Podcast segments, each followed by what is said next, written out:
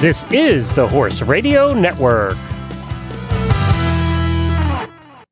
This is episode 50 of Retired Racehorse Radio on the Horse Radio Network, brought to you by Kentucky Performance Products and Cashel Products. Retired Racehorse Radio is your guide to the adoption, care, and training of the retired racehorse, brought to you in cooperation with the Retired Racehorse Project and New Vocations Racehorse Adoption Program. On today's show, the legend himself, Monty Roberts, joins us to give his tips and tricks on training the OTTB. We get the scoop on the Thoroughbred Makeover class of 2021 and the upcoming RRP Sire Madness. Amateur rider Bridget Klingler joins us to talk about her journey in working equitation with her OTTB. And of course, Leandra brings us our new vocations adoptable horse of the week. Stay tuned. It's going to be packed.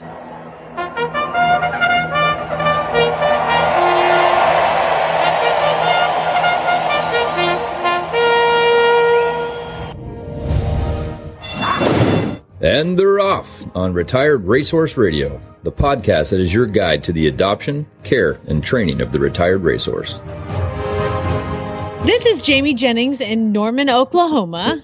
And this is Joy Hills in Kalamazoo, Michigan. And you're listening to Retired Racehorse Radio. Jamie, this weather sucks so I'm bad. yeah. Yeah. Between like the Great Quar and then which is what I'm calling quarantine now because I'm a millennial and we shorten everything. Hashtag the Great Quar. Trying to avoid the bid the, and quar. I like it. and uh, now we have freezing temperatures across the country. Like it's not even just me anymore. Yeah. I'm sorry, guys. I feel like I brought this on you. I'm Unless so you're in Southern California, Southern Arizona, or Southern Florida, February sucks. It and sucks. that's just the way it is. And Jamie and I don't have anything positive to share, but not not about that. No. I did find something kind of funny on our sister show, Heels Down Magazine. They have their Heels Down radio show. Heels uh, the Hour, yes. Yes. Fun place to get cocktail recipes, just saying. we found an article of the seven deadly equestrian sins. And I thought this was fun, Jamie, because I'm sure that both of us have been guilty of some of these. Oh, I'm I'm going to take a tally. Okay, so I'll, I'll do. You're going to go over the seven deadly sins, and you have to be honest, and I'll be honest, and we'll see who is the biggest sinner.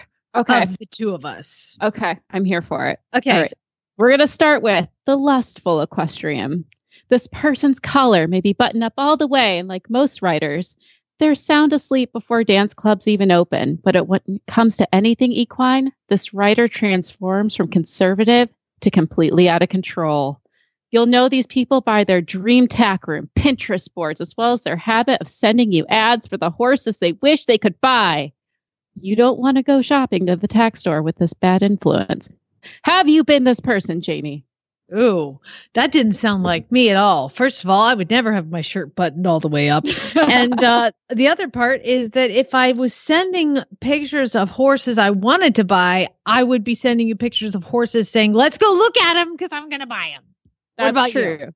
No, I can't say that I'm the lustful equestrian, but I do know some of you and you know who you are. We've talked. All right. So zero to zero. We're doing good. Okay. We're good. We're good. We're good. We have the gluttonous equestrian, the first in line at the showground's deep fried cheesecake cart. This person does everything in excess. They binge watch the FEI live stream. Their horse's wardrobe is even more extensive than their own. And they spend every waking hour at the bar, no matter what the consequences to human relationships. I mean, I'll say that my horses have really good outfits better, better than mine. How many saddle pads you got, Jamie? Well, I was just saying that that's not saying much about my outfit. Like, eh, like at the, I'm not tough to beat here. And uh, I used to be a saddle pad hoarder, but not so much anymore. So oh, no, I recovered. I did recover, and I'll tell oh, you why. Do you want to know why I recovered? Because I actually found saddle pads like one particular kind or two particular kinds that I like. And for dressage, I always use the back on track pad and I always use Eco Gold in my jump saddle. So that I have mm. nothing to buy anymore besides those two things. I have to say, I am the greedy equestrian. I knew it. Yeah, yeah. I have multiple blankets, but I, li- I mean, I, excuses. I live in Michigan. No one knows what the weather is. We don't even know you need all that stuff. I, I may have 20 plus saddle pads. I seem to keep finding more as I'm packing to move. but, and polo wraps and like okay. wraps and so what was that called? The greedy equestrian. Yeah, greedy. that's me. I, I feel like it should be called the prepared equestrian, but let's go with greedy. I like that. I like that. All right, the slothful equestrian, the one, the OCD hunter princess stereotype. Well, this person is the opposite. They don't seem to have a functioning alarm clock. Their attack room. I'm going to stop right there because that is neither of us. Wait, hold on. Keep going. All right. They don't seem to have a functioning alarm clock. Their tack is never clean. They're the last to arrive at the end gate the show and the first to complain that the judge is playing favorites yeah, when they not. haven't even memorized their course. Oh yeah, that's not either one of us. Um, yeah. the, uh, you lost me at functioning alarm clock because I am an early waker and just pop out of bed. Yeah, I always not have. us, not us. All right, so I, I'm the most sinful so far. We have the wrathful equestrian, the one that has an agenda and is going to convert you whether you like it or not whether their particular domination is natural horsemanship, how riding used to be back in the day, or true dressage. They are prone to long winded, angry rants and unsolicited critiques of your way of doing things. They tend to congregate and feed on each other's frenzies on forums and in the comment section online. I think that's not, us either. We no. also know those people. we we know those people. You everybody knows that people. If you don't know that person, guess what? You. are that person. so yeah, so you know what? Talking about like-minded ideas is great, but when you take it on the on the negative, then uh, you've lost us. So yeah. what's next? So the so envious far, equestrian. Okay, this is probably me. Go ahead. the envious equestrian is actually quite insecure. At their best, envious equestrians live vicariously through GoPro videos, but at their worst, they make nasty comments on videos or post of riders doing things that they wish they could. No. See, That's not I don't us. know if I agree with that. I feel like I could be the envious equestrian when I look at someone who one has better posture than me, like Leandra's leg, for example. Yeah, I want that. Yeah. I but also, it doesn't mean you're going to be nasty to them. So if they would tweak that a little bit, it could be us. But like, yeah, it could be you. Yeah. Okay. well, this one's on you, heels down. Could have been us. Yeah. You were almost yeah. there. You almost, almost, had it. There. Almost got us. The prideful equestrian. This is our last one. So I okay. hope you get it so we're tied. Maybe this rider really is the best thing since no not hair nets. Those but regardless of actual ability, this person will talk your ear off about how amazing their last lesson clinic show was, name dropping famous trainers left and right. Their pony poopsie pie is above reproach. And if things aren't going so great, it's never their fault.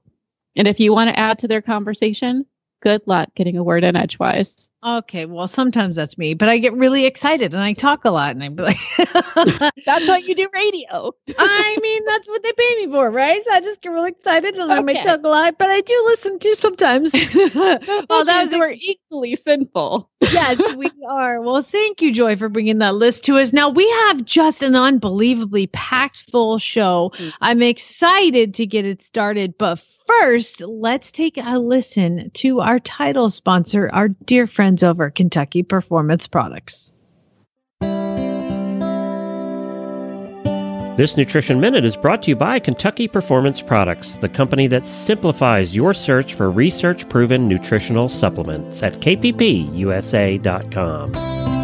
The horse that matters to you matters to Kentucky Performance Products. Managing horses can be challenging. Each horse's personality affects the way he behaves and reacts to the world around him. Horses with certain dispositions can be at higher risk for developing health problems than others. High strung or excitable horses are easily stressed, but so is the timid, quiet warrior. Stressed horses are more likely to develop digestive upsets that lead to colic, diarrhea, and ulcers. Neigh-Lox Advanced was specifically developed to support a digestive tract that is under stress. It sustains proper pH levels, reducing the incidence of ulcers and hindgut imbalances, while simultaneously supporting the healing of damaged tissue Neigh-Lox Advanced supports the complete digestion of starches and sugars and sustains populations of beneficial bacteria. Make life a little easier on your sensitive horse and start him on Neigh-Lox Advanced today. To learn more about the ingredients in Neigh-Lox Advanced, visit Kentucky Performance Products at kppusa.com.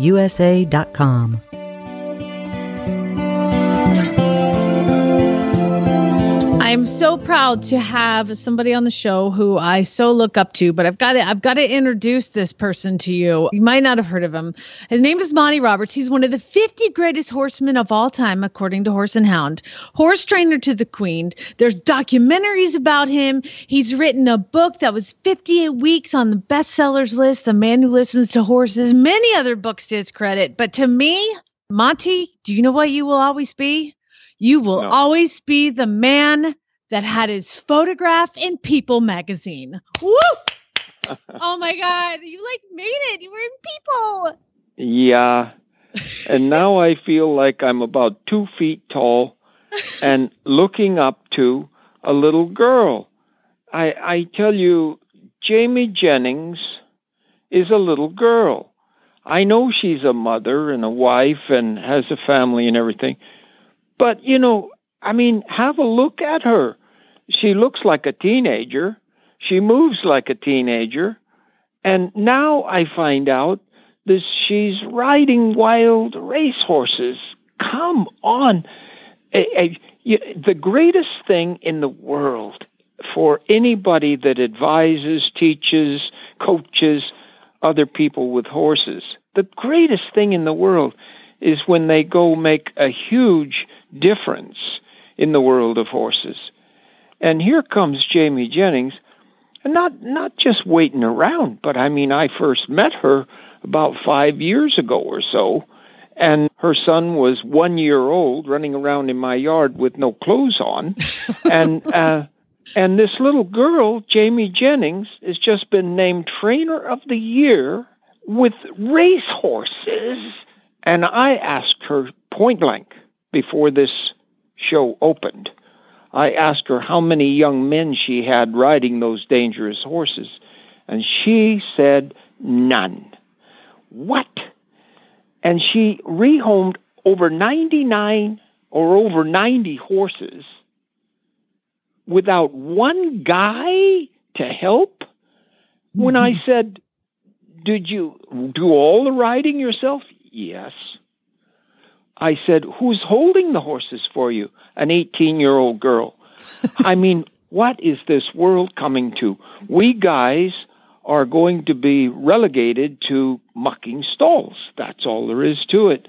I am so proud of Jamie Jennings. I can't begin to tell you how much it means to me when someone moves that quickly to go, yeah, from Zeus and Thor Oh, two Mustang. Mustangs that had the best of her, really, if she would like me to say that. Oh, yeah. Um, uh, about five years ago, they still had the best of her, and Zeus and Thor were the greatest teachers I ever had that I sent home with the student. And she just bounced up like a ball. And I tell you, to put home horses that were going to go to the killer plant and be dog food and give them another life over 90 horses. How proud does that make me? Jamie, congratulations. I can't believe your accomplishments in this this thing. You must be so proud of yourself. And I know that it means most to be proud of your family and and all the things that they did to give you the time to do this and everything. Dedicate yourself to it. And those few people around you, the little girl that 18 years old that led the horses for you, I know you're you're happy for her too.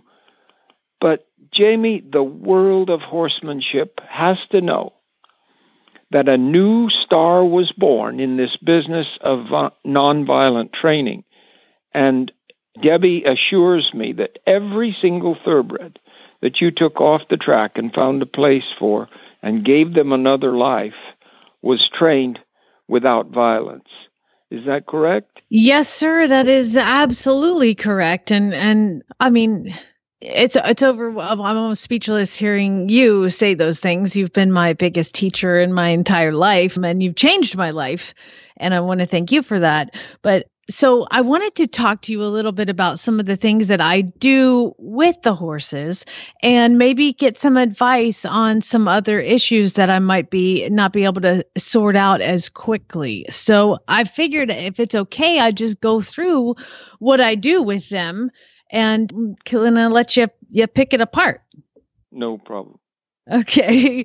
Well, I I drive about an hour and I go pick up one and I bring it home and and day that they get here, I usually give them a little downtime, but I do try to get them in the round pen for a, a join up. And I, I've told this to Joy in the past. Like, I think that by getting them here and doing a join up with them, they, for the first time, and I think it was Abby that pointed it out to me, my assistant, is that for the first time, these horses, somebody is speaking their language back to them and what a what a relief it must be for these horses to go oh my gosh that was it and they're talking to me so anyway so I, I bring them in i do a join up and then you know a lot of these horses that come they're they're not just a racehorse that came off the track these are horses that have been sent to a rescue facility, uh, the Horse and Hound Rescue Facility in Guthrie.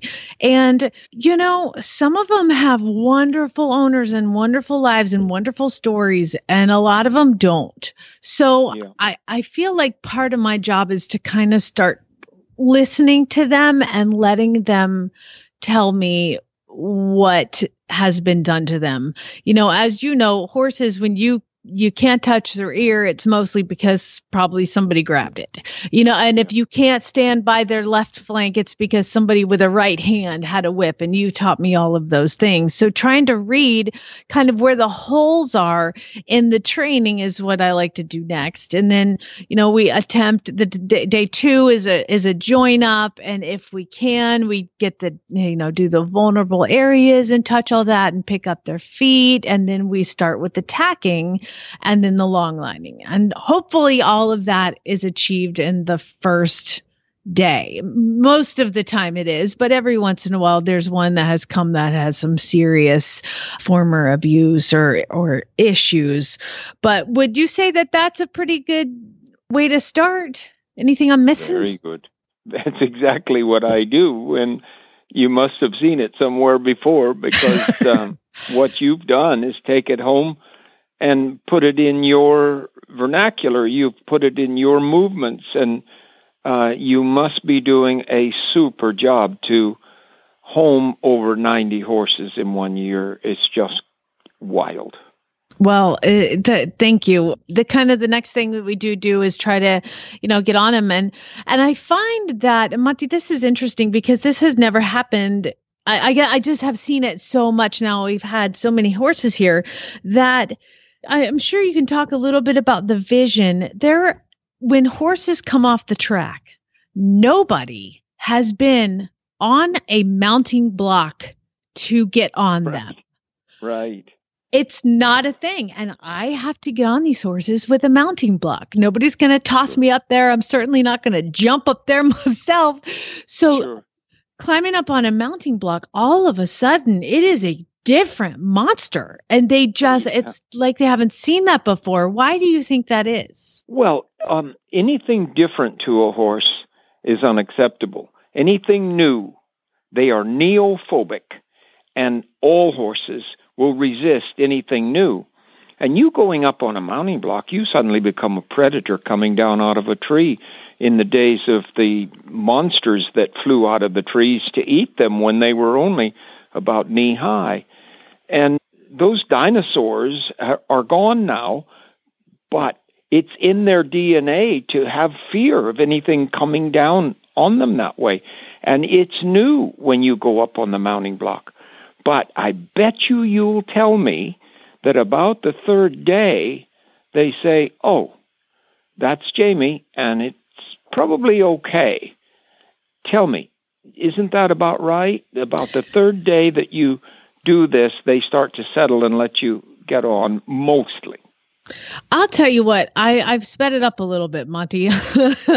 what I do is I'll take 15 to 20 minutes and I'll have my assistant walk them around with me standing up there and then I get down and I go rub them and then I go back up and I get on and then they walk them around and I get down and then I go rub them and I get up and then she walks them close enough to where I rub them from standing on the block and then she stops them and I rub them and then she maybe walks them around again stops them when I rub them and they're done. They're done. That's it. Okay. They, the first day the first day, all they need to know is that nothing's going to hurt and nothing's going to scare them. And no, they have nothing to fear. And there's actually something pleasurable in there with the rubs and the scratches and everything. And I mean, I'm not telling you anything you don't know because this is exactly what I learned at, at your place. You know, they may not stand perfectly for the mounting block then, but they're at least not afraid of it. Yeah. And, you know, the racehorse has a jockey thrown at them as they move along in the saddling paddock, generally speaking, and off they go. And everything is on the go, on the go, on the go. And the first time that they can settle and take a breath and let you step on them from the mounting block, it becomes a different world for them. And they don't have to worry about being pushed into something rapid. And you give them a chance to take a breath and and enjoy their work. And as you know, I say that the good trainer can make a horse do almost anything they want them to, but the great trainer can cause the horse to want to do it. And that's what you're doing. And that's how you have accomplished what you did. And I just couldn't be happier with you for it. Well, I think one of the biggest challenges, Monty, that I am having, and this is what I wanted a little piece of advice from you is that you know another thing that these horses don't understand is what a what is this thing hanging down the side of my body? A leg. What does it mean? And yeah. a, a lot of these horses it's like yeah they might when they're on the track it's go go go go go. But i almost feel like once they've come off the track and they've had you know they're six to eight weeks in the field once you go to restart them they're in no hurry or they just don't understand what the leg means. So, what are some tips that you can give us to getting a, a thoroughbred to move, you know, to move off the leg a little better and and, and desire what to move forward? Well, as you probably know, a I have the top pole, training off pressure pole, and it's a pole about ten feet long that's aluminum, and it has a T on the end of it that's about a foot and a half or so at right angles to the to the pole itself. And I teach them to move away from that as you put pressure on their side by every time they step away, then you go to the other side and you take the thing away from them.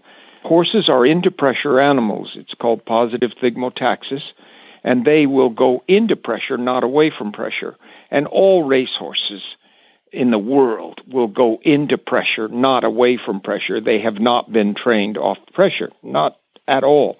I'm starting to do that now, and I have about 150 horses going that do not lean on the walls in the starting stall, which is worth about three lengths to them in the start when they can start on all 4s mm-hmm. But also, I often, if they're really bad about your legs down the side, I put a dummy on with long legs and tie the legs under his brisket, under the chest of the horse, so that it sits up straight and the legs are down the side, and then I put them on the long lines and let them have that rider on, and they quickly say, "Oh, well, it's not hurting me." Those are stuffed with rags and stuff. They're they're soft. Those legs that go down the side, and you tie them underneath, and you have a little body up above, and it um, it does help. So the top pole and the dummy or mannequin rider uh, are very helpful in those areas. And then, as far as moving forward, does the top pole kind of translate to that? Now, if anybody wants to see the top pole, you can go to MontyRobertsUniversity.com. There are a lot of videos about it. I have one that I ended up getting a sponge mop. You know, it's a, it's a it's a yeah. lot smaller and less fancy than, than yours is, but it's basically a sponge mop that I've duct taped around and ever done all these things. Yeah and I I will put that on them and and once they walk away, you know, basically put the pressure on and then release. But when I'm sitting on them and I'm asking them to go forward and I have both my legs, will that translate over to going forward? Are there some other things that I can do? I've noticed on videos that you have sometimes have somebody on the ground with a line encouraging them. Yeah, a little bit of that, but if you use the mannequin rider and put them on the long lines, they'll learn to go forward with the legs on their side pretty darn well. The odd one will have some problems, and you can put someone on a line and lead them forward as you as you squeeze them with your legs, mm-hmm. and and they'll learn it pretty pretty darn quickly, normally speaking. Gotcha. Um, and so, what are some other some other tips and tricks and things that you do for horses coming off the racetrack that are transitioning? Well, if, yeah, I watch the horse just as you already suggested, and I try to find those things that bother the horse, and then eliminate those things by showing them that that's okay, and then just keep moving forward. And walking, trotting, and cantering on a loose rein is really important. On a loose rein, not pulling because that at racetrack that's what they do. They pull and run at the same time. So if you put your hands down and then stop them every time they blast with you and take a few steps back and maybe turn and go the other way and then let them counter again in very short order they will start to move with relaxed reins a little bit and you can pick them up later. But side reins on a surcingle on the long lines with elastics on the side reins will also help where they learn to come off the reins instead of pulling into the reins and running a race. Mm. Interesting. Yeah, that's really good too. You know, somebody else just told us that side reins were a very big part of their off the track thoroughbred program, but that does make sense that they will feel the pressure, but they can't really blast because they're on the long line. You know, there's nowhere to on go. On the long lines, yeah, and every time they blast on the long lines, and some of them will, uh, just turn and go the other way, and they uh-huh. blast the other way, and then turn again, and pretty soon they say that's not working, and they just canter off. And once they do that, then you can generally get on, repeat that process, and they'll they'll pick it up pretty fast. Excellent. I, I have had a lot of great luck with, you know, teaching these horses to trailer load by using the the techniques you can see on MontyRobertsUniversity.com. And, you know, another thing a lot of people really like to do is, uh, before we run out of time here, is to trail ride. And how valuable do you think that is? And what are some suggestions you would give to somebody who's taken their first thoroughbred out, you know, their first time? Yeah, well, you're doing that because it isn't the person that adopts them that's doing that.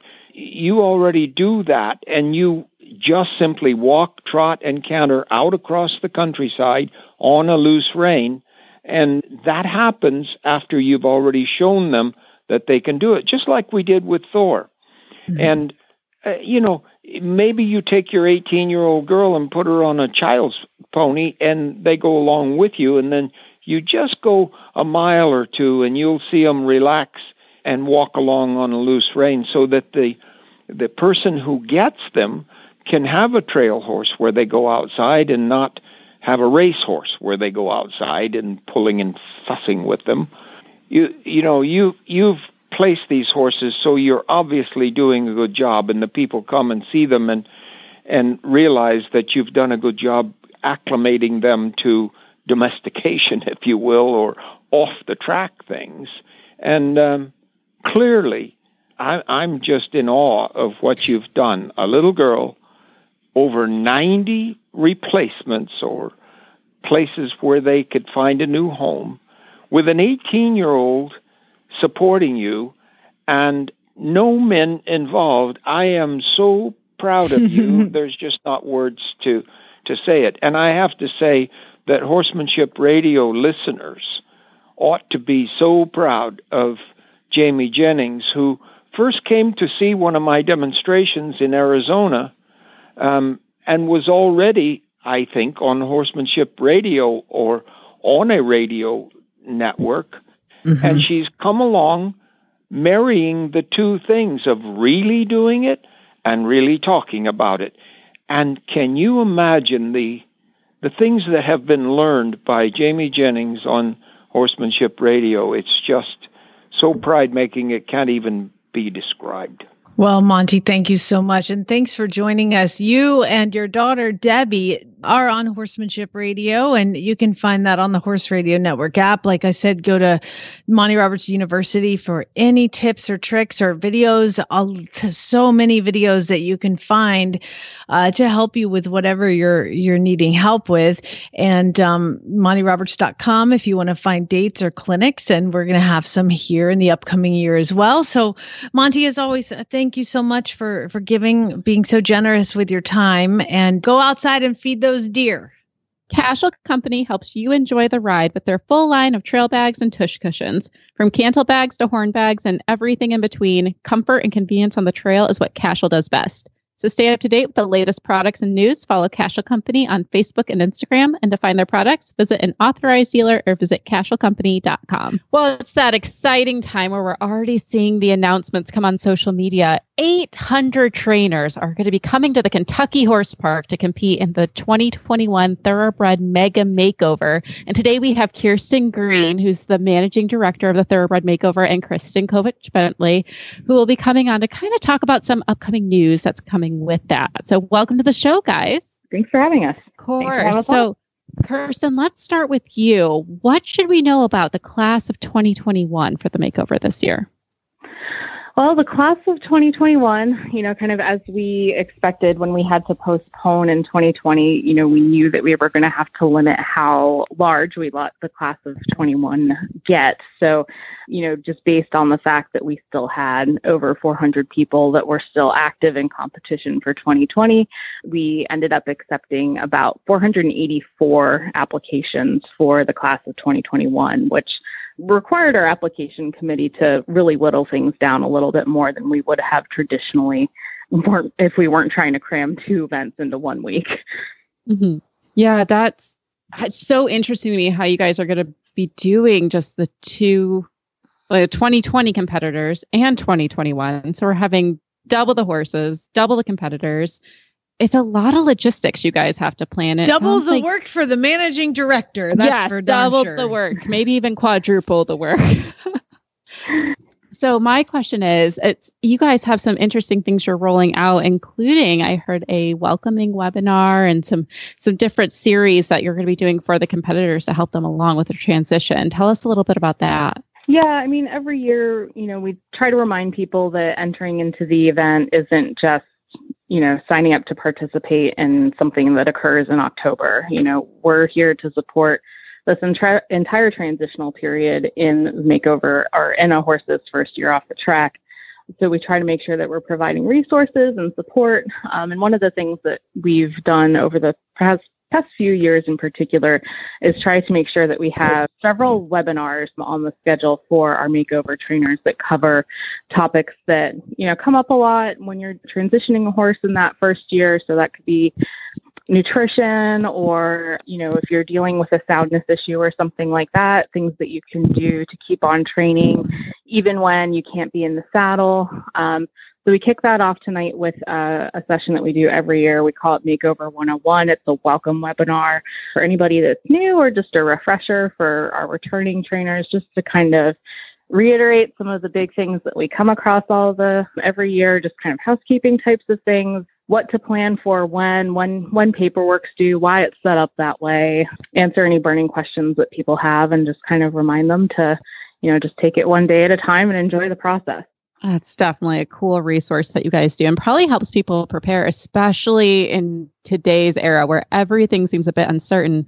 It's definitely a great thing you guys are doing.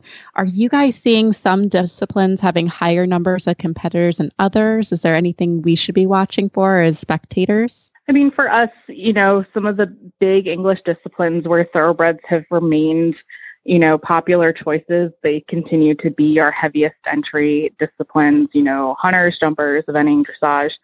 Typically, I mean, really, um, the dressage and the hunters tend to be our biggest divisions, but we're definitely seeing more and more new interest in some of the, you know, disciplines where the thoroughbreds don't dominate. You know, the Western thoroughbred has been such a good ambassador for encouraging people and in the Western disciplines to get out there and try thoroughbreds. And I think that we're seeing that trickle down into our entry pool. I think that we've got some great barrel racers, some great ranch riding people, um, some great competitive trail people, um, and the Western dressage was a good addition in that regard too. So we've got some people that are accomplished in that arena as well. That's awesome. And I'm sure like in 2019, a, a, Western thoroughbred actually won the makeover, which I think was the first time for that happening. So that's yeah. probably really pushed that initiative as well. Yeah, it was a, a, great highlight for, you know, the fact that that breed can be de- competitive in all arenas. Absolutely. Well, definitely a lot of things to be looking forward to. You have to make sure you're following the Thoroughbred Makeover on Facebook and Instagram because there's so many good things to look forward to. And of course, finding out if we'll be able to go down and be spectators or supporting virtually. So lots of good things to come. But something that's coming up a little sooner, uh, Kristen, we have Sire Madness coming up very shortly. Yeah, right around the corner. So um, I think this week, when this episode comes out, we're going to be kicking off our bracket contest for Sire Madness. Um, and that's from our Thoroughbred Sport Tracker. So that's one of the services that the RRP offers in addition to the makeover. Um, oftentimes, I think people just sort of equate the makeover with the Retired Racehorse Project, but we do a lot of other stuff throughout the year. So, our Thoroughbred Sport Tracker is our user driven online database of thoroughbreds and second careers. So, sort of like a Wikipedia for OTTBs.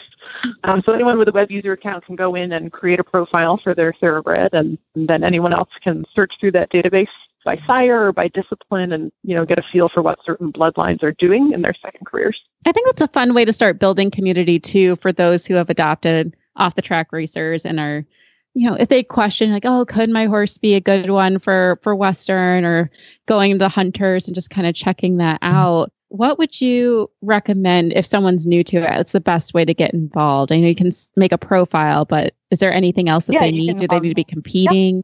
Yeah. yeah, so you want to create a profile for your horse. Um, so we usually see a big influx of people adding horses this time of year anyway, you know, as they get their makeover acceptance and they go through and put their makeover horse in. Um, and just as important is we want to remind people to keep that profile updated too, because uh, a lot of people put it in when they get their makeover horse and then they forget and then you know that horse has gone on and done great things after the makeover and they they forget to update it and put in all those great things. So it's really helpful for other users to see you know like oh that horse has gone to you know the ARHA World Show or that horse has won a tricolor at Devon or you know done cool stuff. So so it's important to keep that updated for sure. And it's it's just it's a neat resource for people to figure out like okay if there's other horses you know with the same grandsire as mine and they're all really good eventers. Like maybe that's a direction my horse could also go in. It's also a nice way that people can find half siblings because hmm. otherwise it's a little difficult sometimes to kind of track down, you know, foals out of the same mare.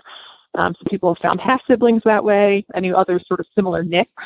So like hmm maybe a grandsire, a, a dam sire combination, and they can see what those horses are doing to find something similarly bred. So lots of different ways that people can use that tool.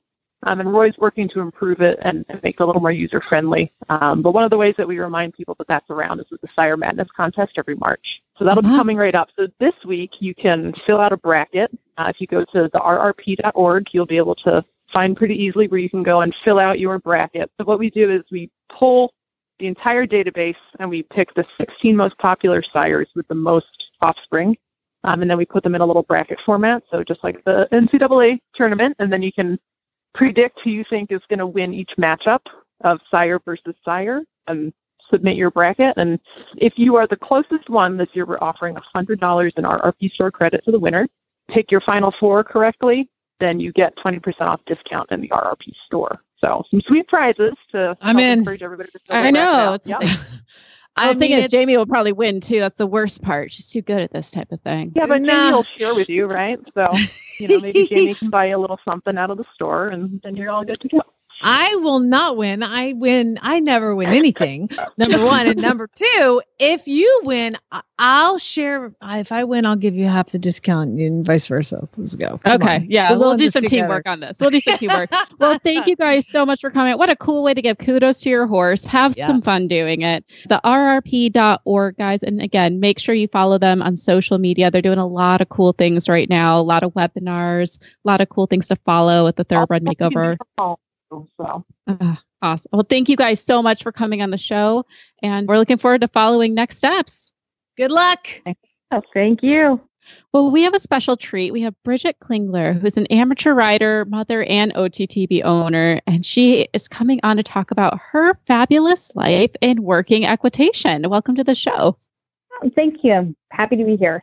We're excited to have you. I have to say, working equitation is such a foreign concept to me. How'd you get involved with it? it and looks so cool, though. It I know so cool. it is so cool. Like I want to try it. But how'd it, you get it involved? it is a very cool sport. So I got involved with it after I got my horses, and I was told to look up a lady here that had been one of the people that brought working equitation to the United States, Julie Alonso. So I met with her and she explained to me a little bit about what the sport was and what you go through and how you can advance. And, and quite honestly, I was attracted to it because it was a very friendly family type event there even though we have competitions everybody gets along you cheer everybody on there's no there's not a lot of drama or tension or anything like that which i'm too old to deal with and so that's really how I got introduced to it. So I had my first schooling show in October of 2018, I guess it was. So you get to do the the program and you get scored, but you don't have to worry about being disqualified or anything like that. And it was just so much fun. I just kept doing it. That's so you don't get disqualified. And what could you just give a quick description of what working equitation is for those who sure. might not know? Yeah, so working equitation is a combination of different parts of riding. So you have a dressage trial, you have an ease of handling, which is uh, obstacles that are pre numbered that you need to navigate through. When you go up in your levels, then you also do a speed trial, which is through the same obstacles, and some are taken out because we don't want any hazards for the horses. And then when possible, they also have cattle trials. So a lot of this is based on what they do in Europe in the working horse Andalusian and the Iberian Peninsula, and they've brought it to the United States. So you start off with an introductory level. That's where Stanley and I are at, and you you know you do your basics, being able to go in a straight line and start and stop and back, and the pattern's fairly fairly simple. You just have to be able to do it well, and you get scored on it. You can get disqualified when you're in the actual competition if you step outside of the dressage court or if you knock an obstacle over. There are quite a few ways you can be disqualified. But the whole point of this is becoming one with your horse and working together in a partnership. Oh, I love it. And I love how diverse it is. It, it seems like it's a perfect sport for an off the track thoroughbred with a busy brain. And speaking of, you have a great gelding, an off the track thoroughbred named Port Stanley. How did he find his way into your life? And what a great name! What a great jockey club name. it is a great name, and he's been he's been a champion. I found him quite by accident. Uh, my husband and I relocated to some acreage, and I said I wanted to have horses after 30 plus years from when I was in high school. And we have a horse auction that goes through our local community. And I went to a, a rescue organization to look at a horse, and he was kind of what I was looking for. And then they said, Well, we also have another retired racehorse, and they brought Stanley out and just you know the sun hit him just right and he was the shining copper penny that needed a home. So my hmm. husband oh. was in minnesota on a work business trip and i told him i was looking at a horse and he came home to find two horses. That's how God, it goes. i that's like you even more now. And now i have four horses. Yeah same boat girl You're same boat.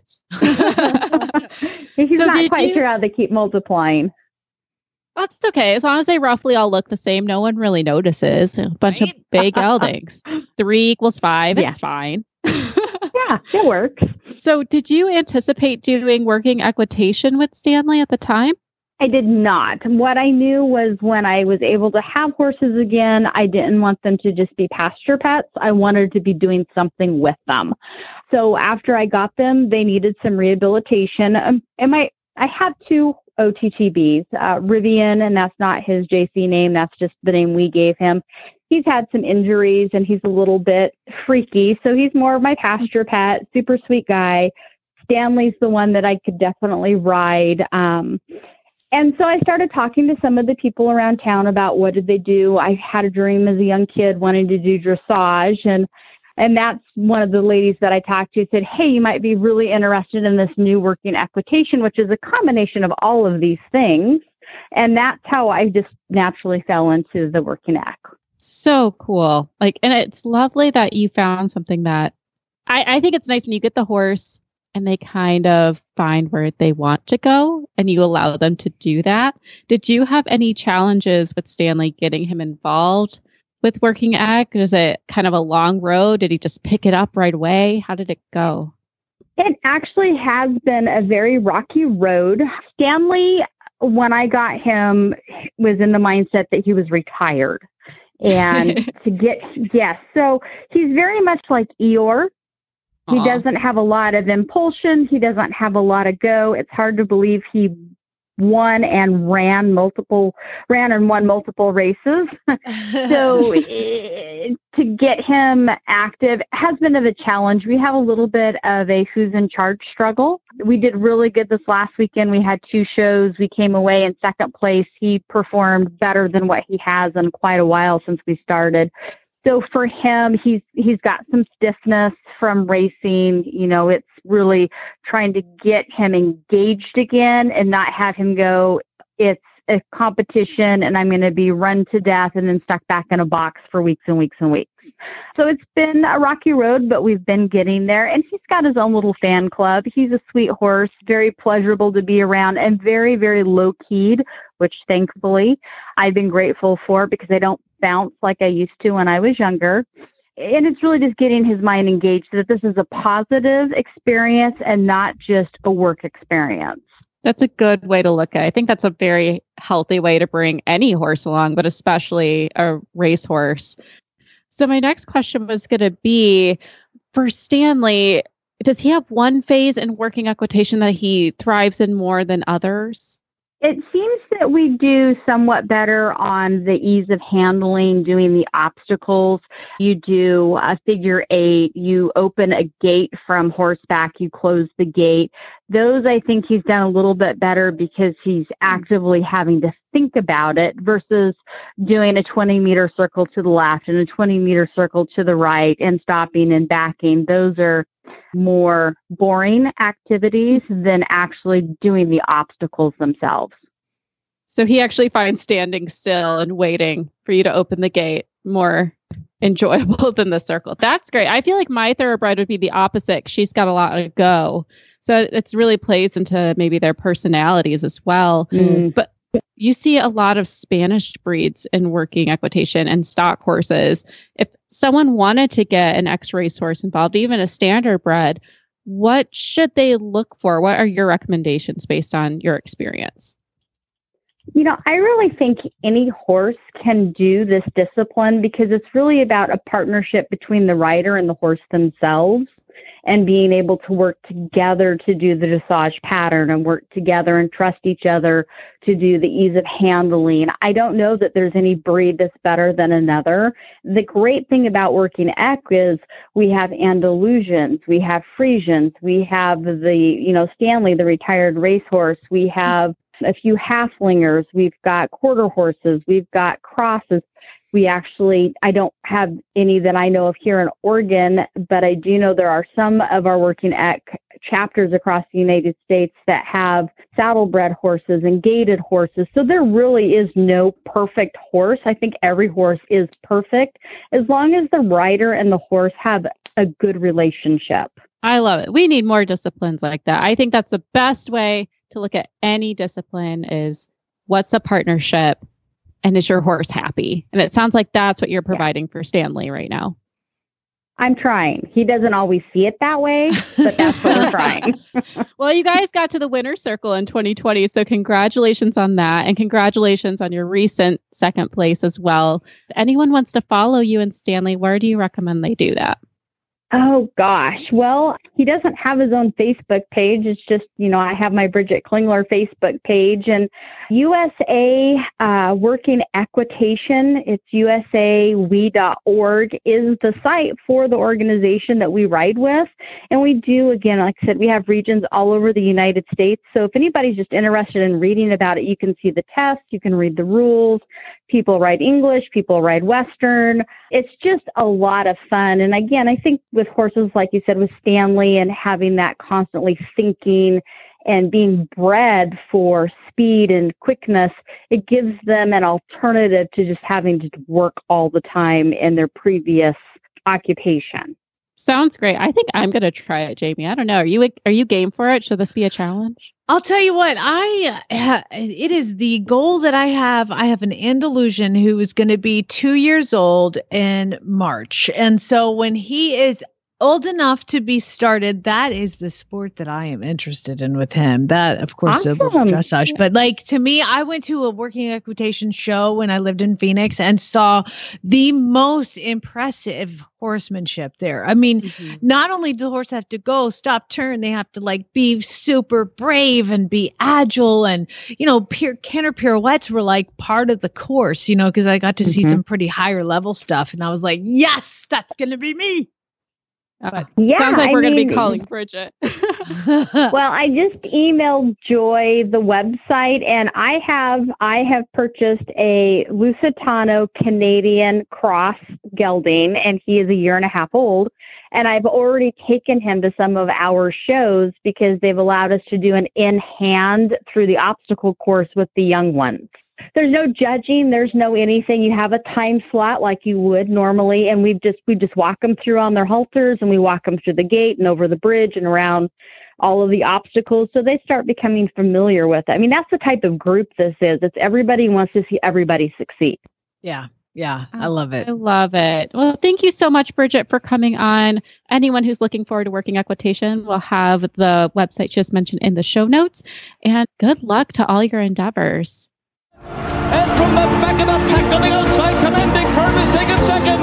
But California Chrome shines bright in the Kentucky Derby. And now it's time for the new vocations Winner's Circle Adoptable Horse of the Week. It's time to talk to our friend Leandra Cooper from New Vocations, the Kentucky division, and we are going to talk about a horse. This is an awesome name. I love the short but sweet names. Census. What do you guys call him around the barn, Leandra? We just call him Census. Perfect. Short and sweet. Short and sweet. I love it.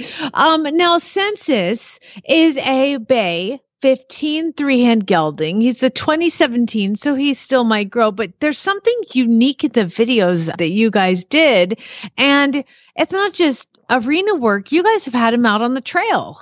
Yeah, so I would say Census is perfectly describes a horse who's like an old soul. So he's young in age, but his, I would say his mental or spiritual age is a lot older. He's a really mature horse, and I wanted to showcase that, which is why our videos for him are a little bit different than the normal walk, trot, canter, arena videos that we do. He's we're goofing off on him. He's walking over Liverpool, but you're right. We have this trail video too, and this is something that's totally new to him. So, you know, he, he hasn't really had a lot of exposure out to the trails. So I wouldn't call him a seasoned trail horse, but he really kind of took to it, learned quickly, even when he was faced with something that made him anxious.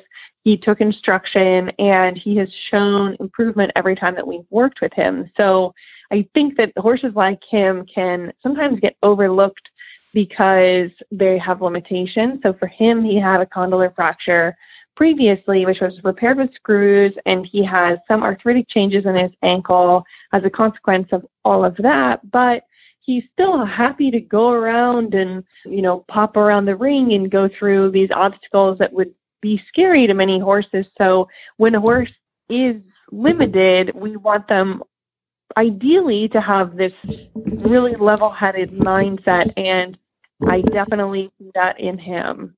I love it. And I love doing that too because some of the ones that have come to me for training have limitations.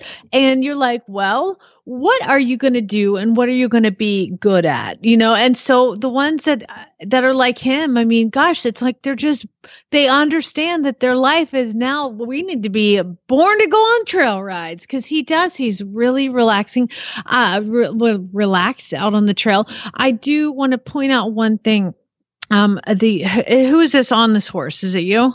It's me. okay. Now I've just got one thing. You are wearing full chaps, which yeah. recently I have decided, along with my friend Jen, we want to bring back the hashtag bring back the fringe. Do you remember when we used to ride in fringe chaps and how awesome it was? And you've got your chaps on, girl. All you need is a little fringe. Bring back the chaps, man. I love it. Absolutely. And I actually somehow have, you know, talked myself, right? I like to say led by example, into the, my other riders. They all now have full chaps and they all chose to have fringe. So I definitely feel that trend happening. Yes. Um, I had these ones for a year and some. I just really don't like wearing winter tights, but I get cold and I just love them. And actually, on the back of mine, so I got mine at this lovely place in Lexington called Clever with Leather. Oh, yeah. And she lets me customize it. So mine say good vibes on the back of it. And that's just like a subtle reminder every time. I like to say good vibes, good rides and you know it's it's not only fun but you can because you can customize it a million different ways but it's really practical and keeps you sticky with these young ones right you use let me also talk about the fashion that i uh, also it's like it's like you're the me in kentucky okay because you're also wearing not only like wearing that. chaps you're also wearing duck shoes which again throwback to back in the day duck shoes are back so le- like Absolutely. chaps and duck shoes like that's what i wore from the age of like nine to 24 i'm basically a 10 year old i agree and i want to keep that alive. I've tried a million different boots. I've tried uh, i've tried so many different combinations of things. I like to call myself a really good stress tester of products and i used to you know, just go through different types of combinations all the time. And this has definitely been the most resilient. So, yeah, I think we should have a formal call to any of the companies, Sperry's or LL Bean or whoever wants to make us duck boots. Let's get them actually making riding boots. I'll be the first one to stress test all their products. Mm-hmm. And I'll tell you what, these these ones are actually the ones that have the shearling lined for the boots you cannot be more comfortable in them. You keep warm, you stay sticky, and let me tell you that the rubber tread on the bottom of these boots, it is steadfast. I have the LL Bean duck boots for for training. Like uh-huh. this is the best that you can do. yeah, it seriously is in warm and dry. Okay, so basically, what we've learned today is that Census is a fantastic young horse with a, an adoption fee of only $300 if you get him before February 28th. He's in Lexington. He's adorable. He's 15.3. He's going to be a great trail horse. The second thing we learned is bring back the chaps, okay? Uh, yeah. Specifically fringe, but I'll let it slide. That, yeah. That's number two. And number three is we all need duck boots. So yeah, can can you think do. of anything else we've learned today, Joy? I mean, I've learned that style is timeless. So you know what? She's a millennial and she's she's super young. So we'll no. We'll... Okay, hold on before you come at me with your your millennial hate. I actually had a pair of full black fringe full chaps. Bring them back. Bring you hashtag bring back the fringe, man. Let's yeah. do it. I will I say I'm going to give an asterisk because the reason I don't have fringe and and my girls have learned their lesson too. Be careful when you have mouthy youngsters because they do like to pull off the fringe. Oh so yeah. Just prepared for your fringe to also be an edible snack. I feel like that's all part of like the character that you get. Yeah. Fringe. yeah. um, Leandra, thank you so much for being on. It's horseadoption.com. Go check out Census. He's going to be a great little trail horse one day. And thank you for coming on. Thanks for doing what you do. Absolutely. Thanks for having me. All right. Bye. You can find our show notes and links to today's guests on the website at retiredracehorseradio.com. Like us on Facebook, just search for Retired Racehorse Radio. We're on Twitter at Horse Radio. And uh, I have a Facebook page, Flyover Farms, Jamie Jennings, certified Monty Roberts instructor. You can email me at jamie at horseradionetwork.com. And you can shoot me an email at joy or find me on Instagram at the Foodie Equestrian. I'm moving my horses soon. There will be many pigs on it, so follow me. Thank you to our sponsors, Kentucky Performance Products and Cashel Company. And don't forget to check out all the other shows on the Horse Radio Network at horseradionetwork.com. Remember to set your goals high and love to learn from every ride. And spay, neuter, and geld. Bye, guys. Stay warm.